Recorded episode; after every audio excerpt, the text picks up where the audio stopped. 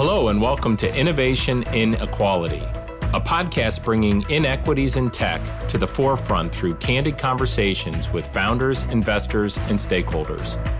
I'm Ray Leach, the founding CEO of Jumpstart, a full service venture capital and economic development firm helping to unlock the full potential of entrepreneurship. In this episode, we'll hear from Lauren Washington the co founder of Fundr, a platform that automates, diversifies, and democratizes seed funding.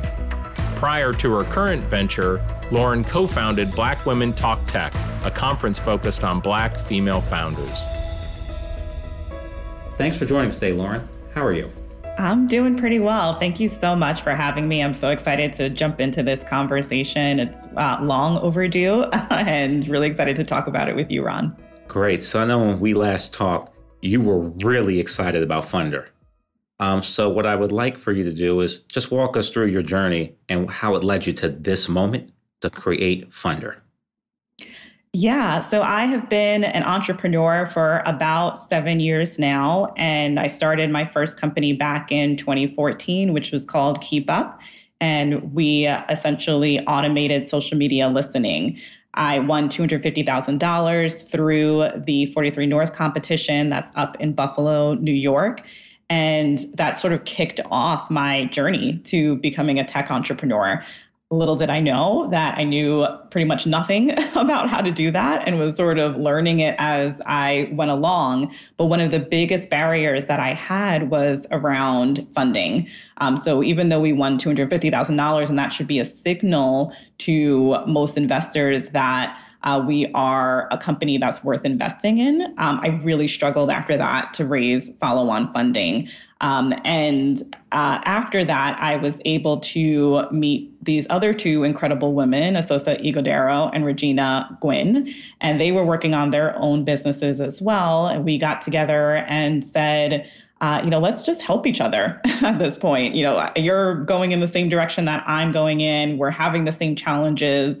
Let's get together and talk and see if there's ways we can support each other. And that is what ended up turning into Black Women Talk Tech, which has now grown to be the largest conference uh, and membership organization for Black women tech founders.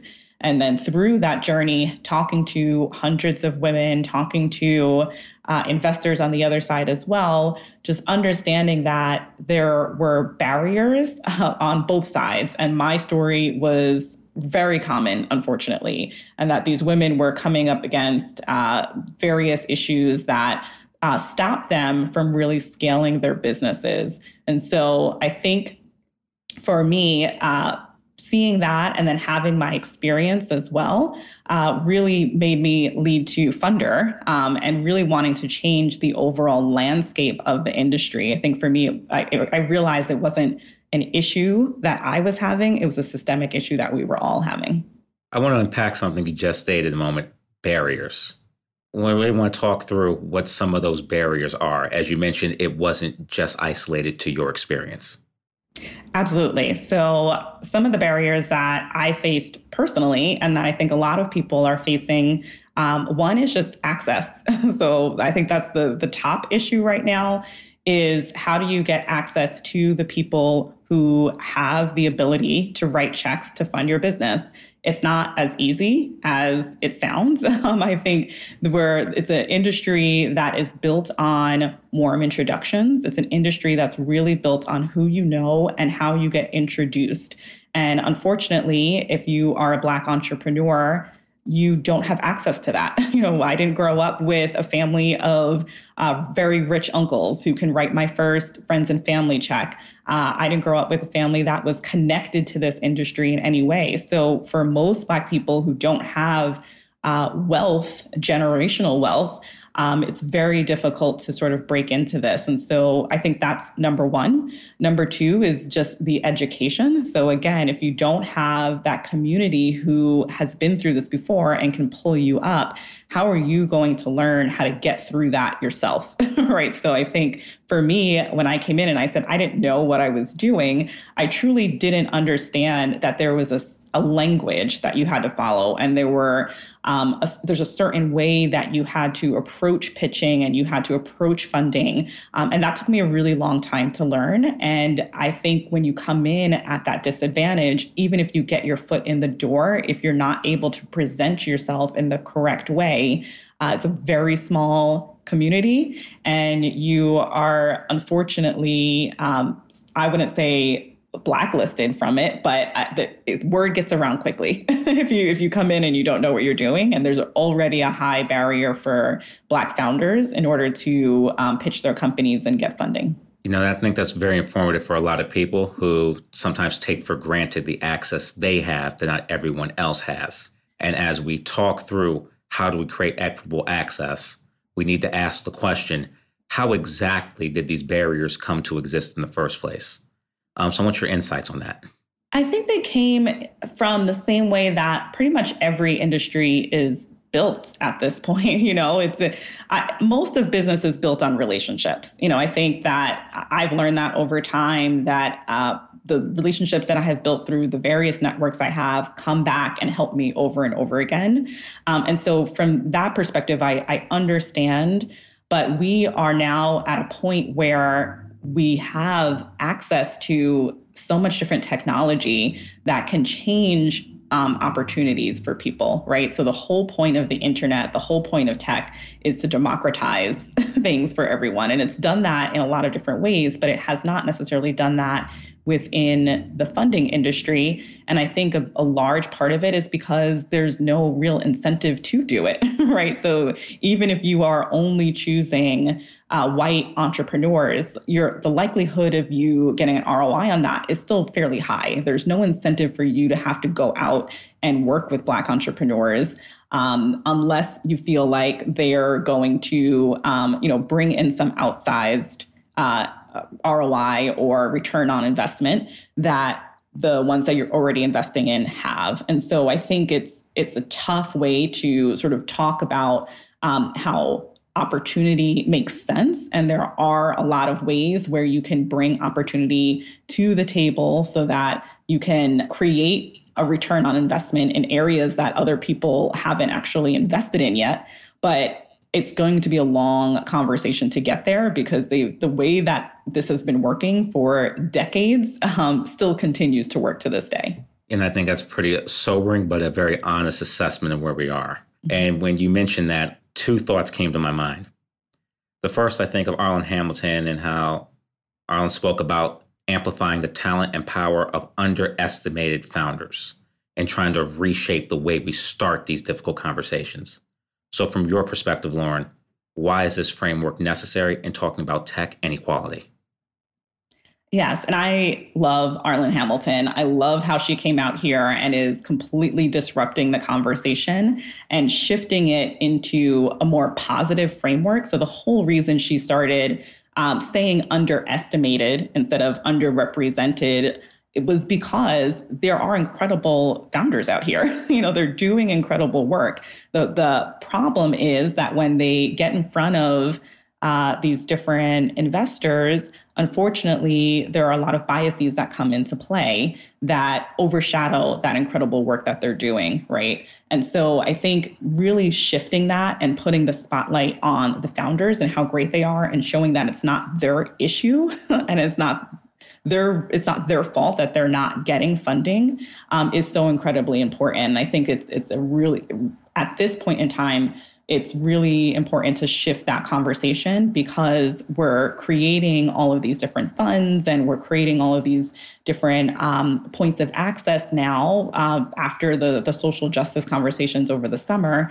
And we really need to make sure that um, the, the spotlight is on those who created the structure to begin with and not those who are victims of it. No, I think that's very, very important framing you know, understanding why are we here. And I think as we talk about this underestimated concept first, one of the things I want to talk about are success stories we are seeing among Black founders when people choose to stop underestimating them. So, Lauren, I know you've been nationwide, different stories, different friends, different connections. Just want to hear from you some success stories that people should be aware of. Yeah, I think the last couple of weeks, there have been a couple of really exciting success stories that we've seen in the news. So, Calendly is one. They just raised funding at, a, I believe, a $3 billion valuation. Uh, Cityblock Health is another uh, Black female founder, raised money at a, a billion dollar valuation. And I, I think Calendly in particular is really interesting as a case study because he has been outspoken about the fact that he was unable to raise money when he first started. I think his his first round he went out and raised about $300,000 and struggled to get that and couldn't bring in more funding. And now fast forward a few years later and he's a 3 billion dollar company. Um, and so are the processes that we have in place really working to identify uh, the, the Topes of the world, you know, the, the of the world. And I don't think that they are. And I think um, hopefully these uh, successes that we're seeing will bring people's eyes and, and open them up to the fact that um, there are incredible Black founders out there. Because the more that we see that, the more likelihood that investing will come for those who are just getting started. Everyone dreams of being the unicorn and you find black founders who are the unicorns, but are not getting the initial love that a unicorn deserves. And we've got to ask why. Just as a curiosity question, everybody assumes that you have to be somebody who's got a super tech background to even become successful at creating a tech business. So I want to hear your from you, you know, talking about your journey and the journeys of others that you know, examples of that actually wasn't the case. Absolutely. I think that's me in a nutshell. You know, I didn't mm-hmm. come from a tech background. Uh, I am not a coder. I have tried to code a few times and it's it's best left to the professionals, I would say. I'm, I'm not not great at it and I don't particularly enjoy it. Um, but I don't think that should uh, cut me out of the industry as a whole. So I will say that's true for at least a lot of Black women that they are non technical founders uh, and they struggle to find technical founders as well. So I think when we talk about uh, what a leader looks like, it's not only in reference to raising funding. It's about who do you want to follow down this crazy world of and this crazy road of entrepreneurship. Uh, and if you, as a society, don't see leaders who um, of color, then why would you jump behind them, right? Why would you think that that person's going to be successful if they haven't been in the past? Um, and so I think that's a, that's a huge barrier that we're having right now, but I don't think that it's insurmountable. And we're seeing so many new technologies that are coming out where you can use AI to create apps. you know, you can build apps really easily with something like Bubble, um, and you can really figure out how to get started and get to market without needing uh, that tech background. It absolutely helps to have it because I think if your core um, purpose of your company is technology, you should understand it and you should be able to speak it in some way. Uh, but I don't think that that needs to be the only factor that comes in in terms of leadership because entrepreneurship, even in the tech space, is so much more than just coding. I know one wise person once taught me I will take the person who understands the market opportunity and how to take advantage of it than somebody who just understands the tech alone. Exactly. We know there are more underestimated entrepreneurs who, if they were given the support, would be success stories. But we also know that they're not getting the support they need. So, from your perspective, what's needed to generate more success stories so that there are more Laurens of the world, for example? Yeah, I think there's a couple of things. I think funding is one, and that's the, the whole crux of this conversation is that if you are not giving the same access or opportunity to funding how can you be asked to compete against other people who are right? So for example looking at black women they bring on average about $30000 uh, in funding into their businesses. And i think that's actually jumped this year to maybe around $100000 but compare that to the average company overall that brings in over a million dollars of funding how can you even compare that? They're working with a war chest that is significantly bigger than yours where they can go out and hire the best people and they can go out and uh, pay their bills and pay themselves and not worry about struggling financially.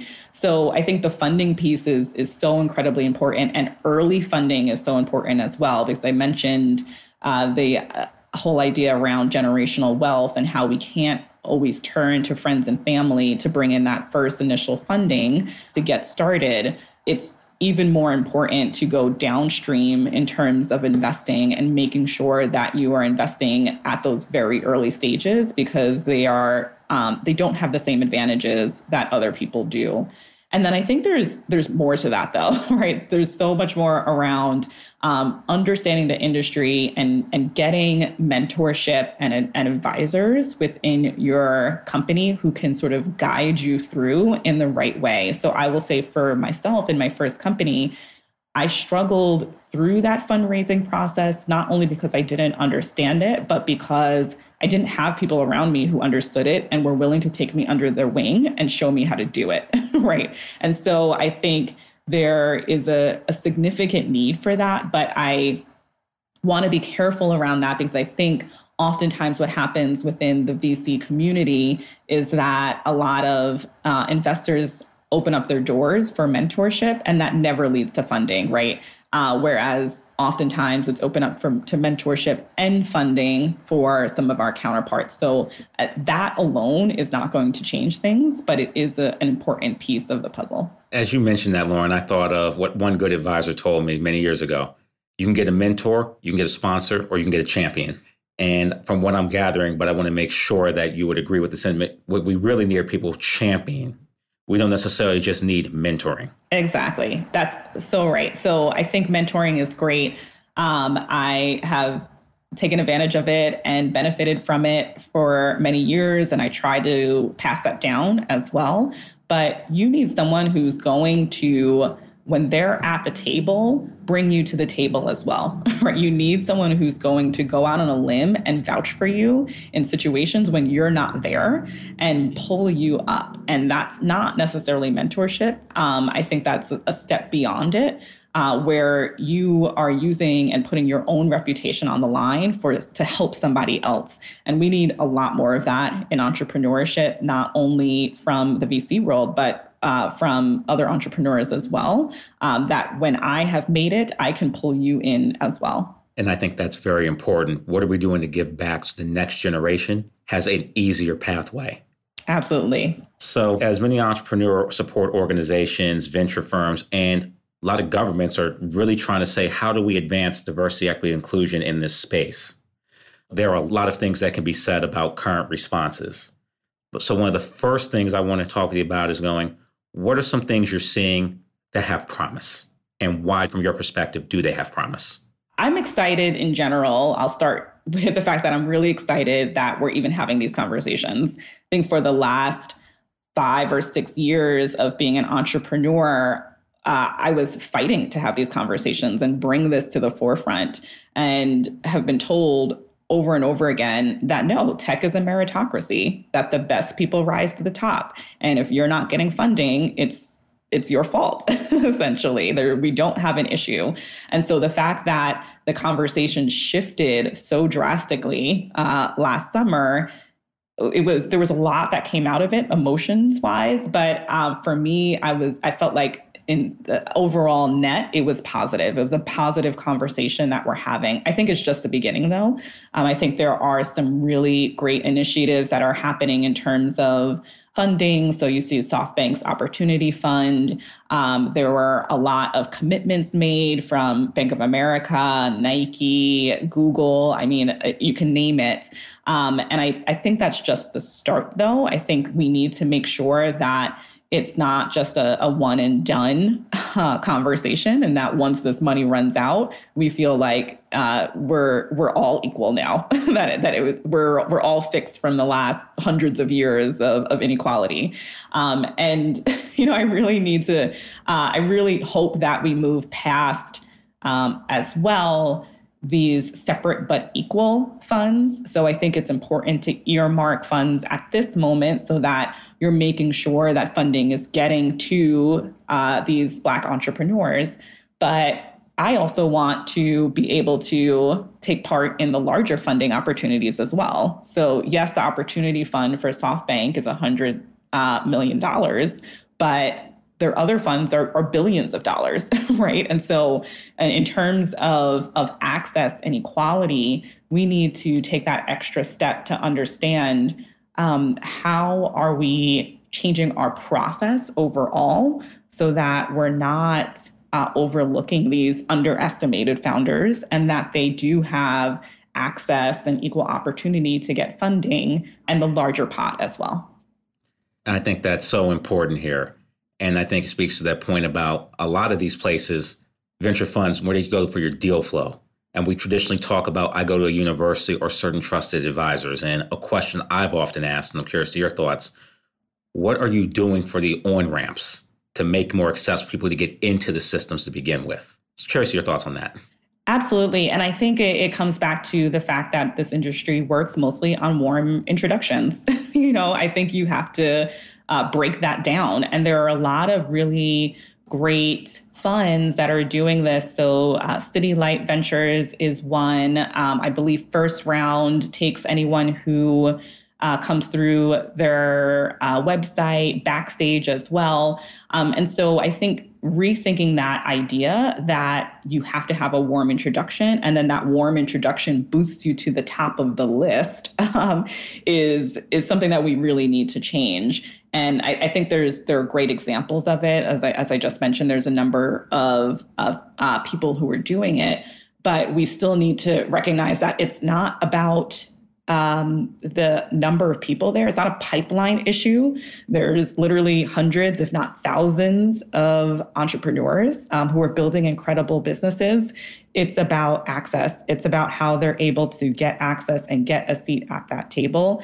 Um, and we need to start by removing this idea of warm introductions and creating other ways and other processes to, to get to that table.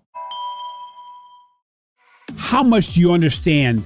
The future of finance. I'm Jim Marous, a top 10 banking influencer and host of the podcast Banking Transformed, where we dive deeply into the rapidly evolving world of banking and financial technology. Join me as I interview industry experts, thought leaders, and innovators as they unravel the latest banking trends, disruptions, and game changing technologies reshaping the world of finance. Redefine your understanding of the banking ecosystem. Subscribe now to Banking Transformed, available wherever you get your podcast and now available on YouTube. I remember talking with a leader of a particular VC firm who went, Well, you know, if people were really, really building great companies, they wouldn't migrate to other cities to try to raise capital. And my experience from working with enough of my friends from Morehouse or Spelman, they've had to move to go to places where they would get a shot to be considered. Curious to your thoughts on that perspective. Absolutely. And we see that as well in our data. So uh, last year, Black Women Talk Tech put out a research report, and, and we've been seeing this over the last couple of years that were not concentrated in Silicon Valley. And the reason is when we move to Silicon Valley, that hasn't been beneficial for us. so we go to Silicon Valley and then we're not getting funded and we're in this incredibly expensive place where um, doors are not opening for us. Why would we want to stay there? Right. Also, we have to think a little bit about the lifestyle um, and and choices that we make as founders. And I think this idea around um, giving up everything, sleeping on a couch of your friends in, in Silicon Valley, and uh, you know, foregoing um, all other responsibilities to to build this business out, doesn't resonate with Black women. And sometimes it can't because they have families, because they're the breadwinners, because there are a million other pieces that come into it. Um, and I think when we only myopically look at a founder and their commitment to their business through that one lens, um, it unfortunately rules out all these other people who are incredibly scrappy, who are have built something from nothing and have the ability to do it, but they're doing it their own way that makes sense for them. So I think it's a larger conversation that we need to have, uh, whether it's around city or lifestyle, that it's not a one size fits all uh, prospect. And, and often we see that uh, those who are able to jump all in and be full time entrepreneurs in these very expensive cities are have the privilege to do so. They have the financial backing and the financial net to do that. Um, and and oftentimes most black people and particularly black women just don't have that. Oh, what? You mean the um, people on the downside, the generational wealth gap, don't have the wealth to be able to afford to take off for a few years and see if something can work out? Who knew? exactly. um, exactly. like, who knew? I'm like, so I know as many places, such as Cleveland, for example, have asked, what could we as VCs do to try to make Cleveland a destination spot for Black entrepreneurial talent? My first question for you is where are some good cities that, that are really doing good and where Black entrepreneurs are, tend to be thriving better than other places in this country? Yeah, I think that they're doing really well in Atlanta. I think Miami is starting to come up as a place for for Black entrepreneurs. We did our Black Men Talk Tech uh, conference down there, and I think the reason why is because their support network there is so strong. And as an entrepreneur, you need a lot of support. you know, you need a lot of people around you who are uh, building you up and and bringing you through uh, this incredibly difficult journey uh, from not only investors uh, and not just having investors there within the ecosystem, but investors who are willing to write those checks for Black people um, is incredibly important. Having other entrepreneurs there who you can have access to and you can talk to and, and grow and learn from. Um, having uh, various foundations. So, for example, in Miami, they have the Knight Foundation that um, has great programming around uh, tech entrepreneurship, accelerators. So, there needs to be a really strong ecosystem. And I've lived in both as an entrepreneur. I've lived places currently in Austin that has a very strong ecosystem for founders. And that experience is significantly different from living somewhere else that doesn't, and how quickly you can move and grow uh, when you do have access and when you do have that support. Right. So I think it's probably one key point I'm taking away. Capital is absolutely necessary, but it's more than just capital. Absolutely, absolutely. And I think uh, on right next to capital is having other entrepreneurs with you on that journey. Um, I, I would not underestimate that. I think having other people who understand what you're going through, who can you can talk to about these very specific issues uh, of leadership and when you're you're hitting you know a wall how do you move past it that is so incredibly important and if you don't have uh, not only a large number of, of founders around you, but um, access to them and the ability to to easily uh, create networks and create groups. Uh, that can be a significant barrier. And then I think another thing that's very important is understanding what do we mean when we say the black community?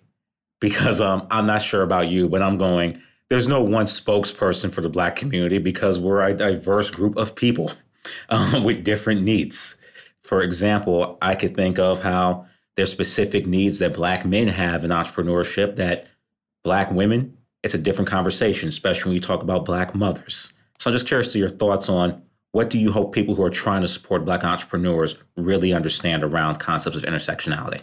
Absolutely. And and that was the main reason why we started Black Women Talk Tech to begin with was because we didn't feel like we saw our story reflected anywhere within the conversation. And that intersectionality piece is so important. And I can tell you so many times when I have gone into a pitch with investors and you're not only getting the the race side of uh, of biases, but then you're also getting the gender side of biases, right? So people are looking at you um, in a very specific lens that um, you have to use different tactics to overcome. So even though I think Black men absolutely uh, have a funding gap as well, when you look at the numbers, there's still probably about 10 times more funding going to Black men than Black women, right?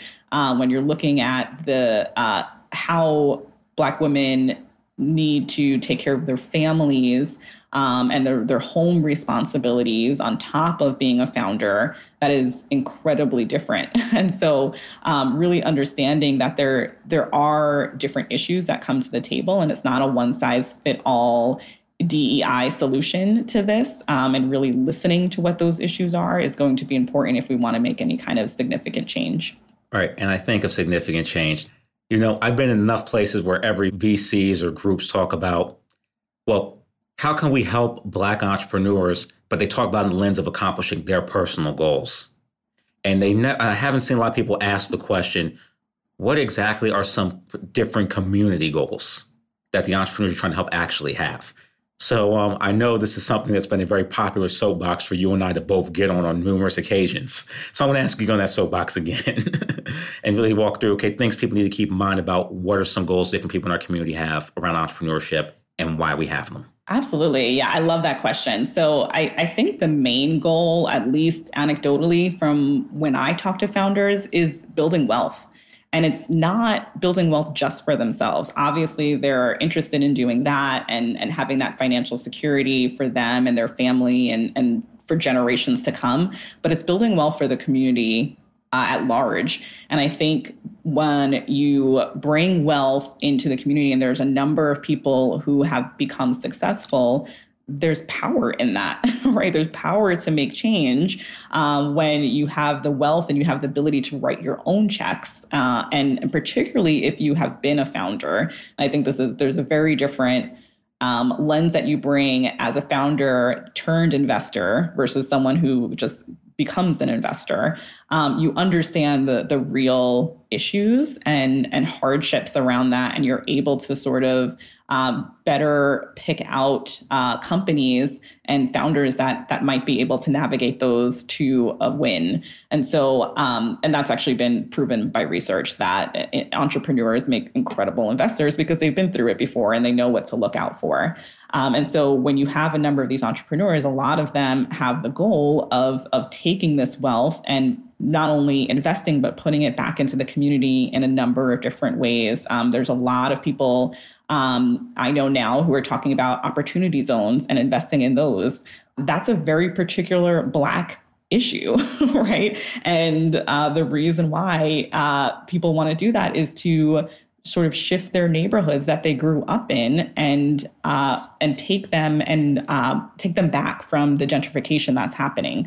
So there's a lot of different reasons, but I would say wealth in and of itself for people is a, a conduit to uh, changing the community, changing um, opportunities for people, uh, and really being able to uh, bring those to the table that they haven't had in the past. I remember talking with somebody else about this, and he went, and this is why I'm not trying to work with just any investor if I need an investor at all. And I think that's something I, nice to hear from you, Lauren, as an operator, you know, um, to, to kind of elaborate on that a little more. Yeah, and you know, I think I I've heard this a lot from black founders is that there is sometimes a hesitancy to even raise money, and I think we have to understand again that everyone's goals are different. I think when you have wealth that you may not have seen before that is at the at your fingertips and available and it's it's there to to grab um, it, it's hard to then give that away, right? So the the whole idea and the whole concept of venture capital from a founder's perspective is that you have to give away a significant amount of your company, aka a significant amount of your wealth, um, in order to get that funding. It's an exchange for it, right? And yes, of course, you the the whole idea is that you get a lot of money in your business. You may have 10% or less of that business, but you're having a smaller amount of a large pie. But I think when you talk to Black people who have not had any amount of any pie, um, that's a hard concept to grasp, right? To, to give that up um, and to give ownership up of something when we have not had significant ownership uh, within our community for such a long time is, is a really tough sell for a lot of Black entrepreneurs. Um, and I think we really need to think that through as well as we're talking about changing uh, venture capital and understanding that those are some of the pieces that come uh, and some of the, the history that comes with uh, raising capital. Really great points, Lauren. Another question I have to come up and ask now, because um, I really think this is important. I want to go back to something you said separate but equal funding and programming. And it's something a lot of entrepreneurs I've seen are going, well, why are you trying to pigeonhole me into X, Y, and Z? And a lot of people come back with the, well, we're really trying to be helpful, be helpful. And they talk about their intent. but can you walk us through why the intent isn't enough? Yeah, I think the, the intent is great. And I, I think it's a first step, right? I think acknowledging the issue and putting uh, different programs or strategies or plans into place to uh, work on that issue is, is really important. But unfortunately, I think I had mentioned before that often these separate funds are nowhere near the the actual funds uh, that other people have access to. And so when you're thinking about not only initial check size, right? So if you have a fund of $5 million uh, that's set aside, how many entrepreneurs or how many startups can you actually fund with that amount of money, right? So the check size not only goes down, but then the follow on funding is also an issue as well. So, yes, this is great for that first initial round, but will there be more funding later? And I think a lot of people do have. Um, that that foresight to to make sure that they're doing well in this first fund so that they can build it out in the future. But I don't know that everyone is is really thinking that way. That it's not just about that first initial check; it's about every round thereafter. And then the other issue is that a lot of these funds have much higher barriers to get into. and so I, I can say this from personal experience that I have pitched these firms before and they had special DEI funds, but I had to go through uh, the MBWE process, right? So I had to get certified as a, a Black or women entrepreneur through the government. That is a long process. I mean, that could take months, if not years, to do.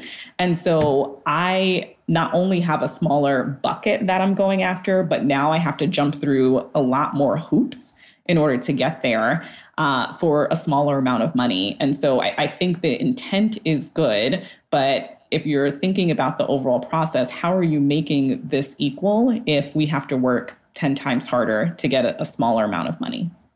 Right. And I think now is an important time for uh, those who want to be good allies to be advised. There's a whole history of Jim Crow separate but allegedly equal. Hint, it was never equal. And this reinforces and reminds us of that trauma. And I think mm-hmm. it's very important that it has to get reminded here. So, as we're wrapping up this interview, three basic questions I have left. First, we're watching a lot of people are hiring for more DEI support. And there's no doubt it's noble. I like to see more portfolio managers of color. I'd like to see more accountability officers of color. But why is simply just hiring more people of color not sufficient to address these issues? I think hiring is great. I think I want to see more people of color in these positions as well. you know, I think it, um, I'm tired of going to meetings and I'm the only black face in the room, uh, particularly when there's funding or some other partnership or opportunity on the line. Uh, but I think it's you can't hire to change the system, right? It's, it goes back to the same conversation we were having before that the people who um, are victims of oppression and victims of that system cannot be the ones to change it. And so if you bring somebody in and they don't have sufficient power within not only that organization, but the, the system as a whole, how can any significant change be made, right? So I, I think unfortunately what happens is uh, sometimes people come in and they're the face, right? It's this performative aspect of uh, of DEI. Uh, but what kind of power are they given? If you have a chief diversity officer in your company, does that person have a budget? Does that person have a team? Uh, you know, does that person sit uh, in board meetings? Do they have true power within the organization? And oftentimes I've seen that they don't. You'd be surprised how many don't have budgets and don't have teams for these very large corporations. Um, and so it's not just about putting somebody as a figurehead. It's about giving them true power to change. And I, I truly believe that that has to come from the top. It's not just about hiring one or two people, it's about making sure that your DEI goals um, are part of your company goals um, and that they are uh, looked at in the same way that if we don't meet them, there will be uh, consequences to it. and, and I don't think that we've taken that approach yet. Uh, hopefully, we'll we'll get there soon. Uh, and but I, I do think there needs to be a shift in that thought that it's not just about diversity it's it's about that second piece. It's about inclusion and inclusion into uh, power. Thank you so much for that. So we'll be remiss without giving some entrepreneurs some advice before we go. So I'd love from your perspective, somebody who's been there, done that, and got the T-shirt and decided to do it again. Um, what are the risks of VC investment? When does VC make sense, and when is it not worth it? Mm-hmm. It's a great question. So, some of the risks around VC investment are ones that I had mentioned a little earlier. You are giving up a significant amount of your company. And these are now people who you're going to be working with for possibly 10 years or more. so, thinking that through, um, understanding that it's not you, it's not just that you get a million dollars and you get to walk away with it, um, there are responsibilities that come with that money, and there are significant expectations that come with that money. So once you bring venture capital into your business, you have to understand that they are looking for a return.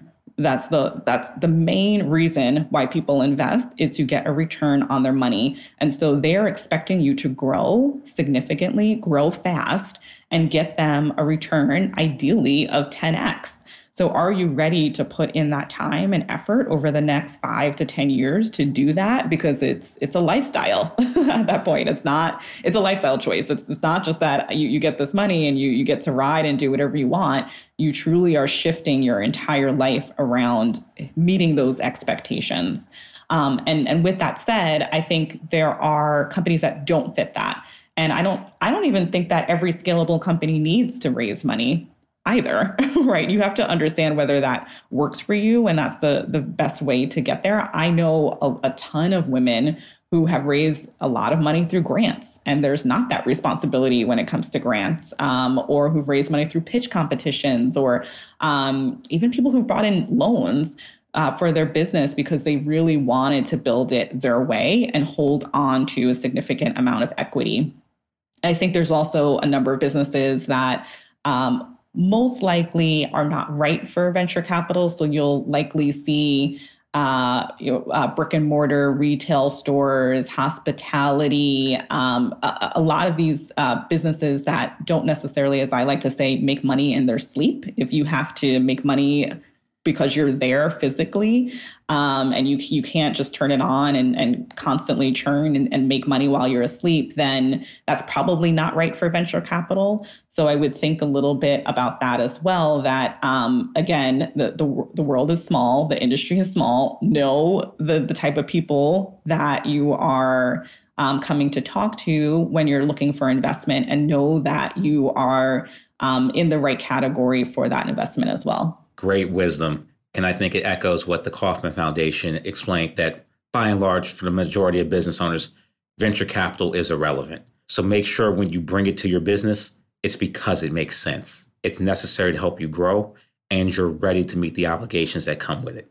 Absolutely. Yeah. And I think that that last piece is so important that venture capital is not the goal. And I think oftentimes, particularly in the Black community, we look at raising money as the goal of your business. It is not, it, it, it follows success and it fuels your business, right? So don't look at raising a million dollars as a milestone for you to check off. You should be looking at raising that million dollars as a way to build a company that already has legs and has already proven itself to get to that next level. Um, and if you don't do it, that doesn't mean that you're a failure. It doesn't mean your business is is not mm-hmm. worthwhile. Mm-hmm. It doesn't even mean that it couldn't be a billion dollar business. Um, it just means that it may not be right for funding at that moment and for the amount of funding that you're looking for. So I guess Lauren, from you, you want to brag about my business a billion dollars, not I owe a VC a billion dollars would be the thing, right? yep, exactly. That's the right mindset. okay, great. So, on that note, any final thoughts and insights or resources you want to share with our listening audience today? I think the the final thoughts are uh, to to get into this world if you want to. You know, I think there's a lot of hesitation around becoming an entrepreneur, and I, I understand that it's not for everybody. And particularly, like I said, this VC backed entrepreneurship is not for everybody. Uh, but if it is something that you want to do, look towards these incredible examples recently of Calendly and Cityblock and uh, Squire and a, a number of these uh, individuals who are able to not only grow sustainable, incredible, scalable businesses, but then get the VC backing to to take them to that next level. I'm really excited to see um, some IPOs come out in the next couple of years. And uh, I think if you want to get in to this world, there's no better time to do it than right now. so I would just suggest people to, uh, you know, find your community, find like-minded people, um, get started if this is something you want to do, because now is your moment. I really enjoyed hearing today's conversation with Lauren and Ron. They are part of a growing group of voices changing the conversations and conventions in tech entrepreneurship and venture capital. I'm Ray Leach, and I'd like to thank you for listening. Don't miss the next episode of Innovation Inequality when Jumpstart's Chief Inclusion and Outreach Officer, Lamont Mackley, joins news anchor Russ Mitchell for a conversation about how an inclusive tech community is tied to regional and community growth. Consider subscribing wherever you listen to podcasts, and if you would, please help us out with a great rating and a quick review. Innovation Inequality is a production of Evergreen Podcasts. Thanks to our producer and audio engineer, Dave Douglas, and co producer, Vicki McDonald.